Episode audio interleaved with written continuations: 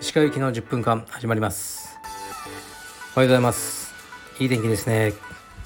すごくいい天気です。東京に梅雨は来るんでしょうかね。はい。えー、っと今日も朝えー、っと4時半に起きてトレーニングしてきました。でネットフリックスを見てました。ブリングエンパイアっていうやつですね。きらめく帝国っていうあの LA に住む大富豪のアジア人たちのドキュメンタリーまあリアリティショーですかね。うんまあそんなにめちゃくちゃ面白いわけじゃないですかね。みんな何千億円も持ってるんですけどなんかねいまだに着てる服とか身につけてるネックレスとかでこう女性同士で喧嘩したりしてるんですね。うんまあ僕みたいなね庶民が言うのもなんだけどまだそんなレベルなのかなと思いましたね。もっとねもう服は着ないとかそういうなんかレベルに達したあのお金持ちの人を見たいなと思いました。はい。えー、っとではレターいきます。と鹿さんこんにちは。いつも楽しみに聞かせていただいております。私は5歳の男の子の親です。妻がかなりの偏食で野菜が食べられずその影響もあるのか息子も好き嫌いが多く悩んでいます。私が料理当番なのでカレーや餃子スープなど野菜を細かく刻んでなんとか食べられるようにする試行錯誤の日々です。質問なのですが石川さんのお子さんたちは食べ物の好き嫌いはありますか？あるいは大好きなものはありますか？箸休めにお答えいただけると嬉しいです。よろしくお願いします。はい。そうっすね。うちの子たちは僕よりも偏食ないですね。何でも食いますね。僕は偏食っていうか結構こだわりがまあご存知の通りいろいろ強くて食べないもの結構あるんですけどちの息子も娘もよく食べますね。なんまあだんだん出てきますね。うちの息子はなんだかね甘みが甘みがあるものが嫌だって言い出して親子丼とかなんかああいうちょっと甘さがついてるものを、急に食わなくなって妻が切れたりしてましたね。何が好きなんでしょうかね。何でも好きですね。お肉もよく食べるし、うん、僕はまあ息子にとにかく納豆だけをもう毎日食わせてる感じですね。納豆さえ食えばあとはいいって言って。で納豆もよく食いますね。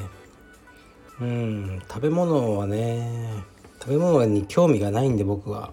息子娘にはもうちょっとね興味を持てる人生にしてもらった方が面白いのかなと思いますね。でもまあすごいね料理当番とかねすごいですね。料理とかもう一切しないんで。はい次いきます。5年ほど前に木山の大会に来られたとのこと。コロナが落ち着いたらまた久留米に来る予定はありますか？はい。えー、っと8月に、えー、っと実家帰るんですよね福岡に。で車で帰ろうかなとかそれからフェリーで帰ろうと思っててちょっといろいろ車で回ろうと思って。だから行きますよ。あの久留米も福岡も長崎もうんもう行こうと思います。とりあえず PCR とかやってその頃にはなんかもうワクチンも打ててるかもしれないですね。まだあの日程は決まってないですが行く予定です。はい。と次いきます。えー、っとこれは昨日読んだこのね SNS SNS についての話の僕が読んだことに対してのまたあれですねレターですね。ダメだと思ったスタッフの SNS は使い方を教えたりしないのでしょうか？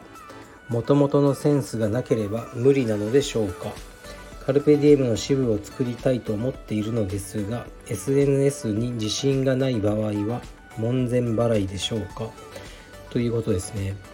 SNS はセンスだと思いますね。写真とかも一緒で。僕写真学校に行ってたんですけどとあの初日に先生が写真はセンスだよない人はもうダメ何やってもダメってこう言ってましたね。SNS も同じような感じかもしれないですね。もちろん聞かれれば何でも教えますけど大体聞いても来ないしあのうん。だから1日1個必ずあげろとかそういう約束をしてもねスタッフって守れないんですよ。だからもう僕も言うのやめましたね。それだけでもずっと守り続けるやつがいたらいいなと思いますけどなんかねできないみたいですね。うん。だからもったいないなと思いますけど例えばカルペディウムの沖縄とかこの間あのもう数日前とか1週間ぐらい前じゃないですか。あのインスタね始めたの。さっき見たらもう750フォロワーぐらいいますよ。で凄まじい勢いでフォあのハイクオリティな投稿をねしてるんで結構ねやってる人は大変だと思いますよ。ああいう投稿数をよく考えてやるのはハイライトまですごく綺麗に揃ってて。でも仕事ですからね。でやれば帰ってくるしやるべきなんですけどね。まあその気合とセンス両方がなければできないんじゃないですかね。だからこのカルペディウムの支部を作りたいっていう人が SNS に自信がない別になくてもいいですけど自分が損するだけですからね。うん。だけど別にあのー、聞かれれば何でも僕が知ってる範囲のことはお教えします。っていう感じですね。はい。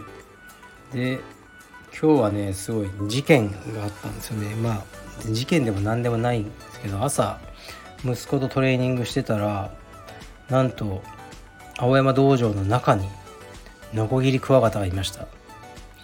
この青山ね港区のど真ん中でどうやって生きてきたのか。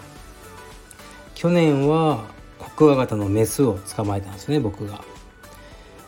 それもね道場の前にいたんですよ。今日は道場の中になぜかノコギリクワガタがいたということで早速もうねやっぱり道場だとねなかなかあれなんで家までそのためだけに持って帰って家でこう飼育セット組んで、ね、マットとか敷いて餌を与えて帰ってきました。お腹空いてたんでしょうね。すごい一生懸命食べてましたね。はい、うん、なんかねやっぱ出会いがあるんですね僕は。クワガタに。出会うんですよね。あとまあ僕の知り合いの方が昨日お子さんが生まれた今朝ですね。おめでとうございますってことなんですけどえー、っとねフィルム写真を半ば僕が強引にその人に勧めてその方も僕と同じカメラを買って同じレンズを買ってこうあのねやってくれてるんですよね。で同じ写真屋さんでまあ充実より多分僕は教えるの、うん、好きかもしれないカメラは。でいろいろこうお教えしてえー、っとね写真を撮って。でまさにこうね最高の瞬間ですよね。分娩室。でそのね出産のシーンとかあとねこのお子さんをね撮影されたってことで。ねまあ、これからフィルムね現像するんでしょうけど楽しみですね。どういう写真になるのか。なかなかねいいんですよ。このフィルムカメラで撮るっていうのは、まあ、その方はね分かってくださってると思いますけどね。うん。でまあその方とねちょっと話をしてたんですけどまあ1人目の子さんでもう本当に可愛いと。自分まさかね。だからまだパパになって数時間ですよね。自分の子供がこんなに可愛いとね思わなかったっていうふうにちょっと興奮してらっしゃってね。でそれでまあ僕はあの思い出したんですけど僕そんなにやっぱ最初可愛いと思わなかったんですよね。まあ、娘の時はもうねもう生まれた瞬間というかもう次の日からねこの病気の対応でなかなかね大変だったんですけどやっぱり息子の時も僕は最初あんまりその可愛いと思わなかったんですよね。でやっぱだんだん可愛くなってきてまあもうすぐ5歳ですけど可愛さがこう毎日更新されていくって感じですよねだから day one から可愛いと思える人はすごいなと思うんですよね。で僕はあのやっぱねこんな子供好きじゃないんですよね。うん。だからキッズクラスとかやってますけど仕事でやってたんですけど子供可愛いっていうのはやっぱ自分の子供以外に思ったことないんですよね。犬とか猫とかも ないですね。子供よりねクワガタの方が可愛いんですね。なんですかね異常者ですかね。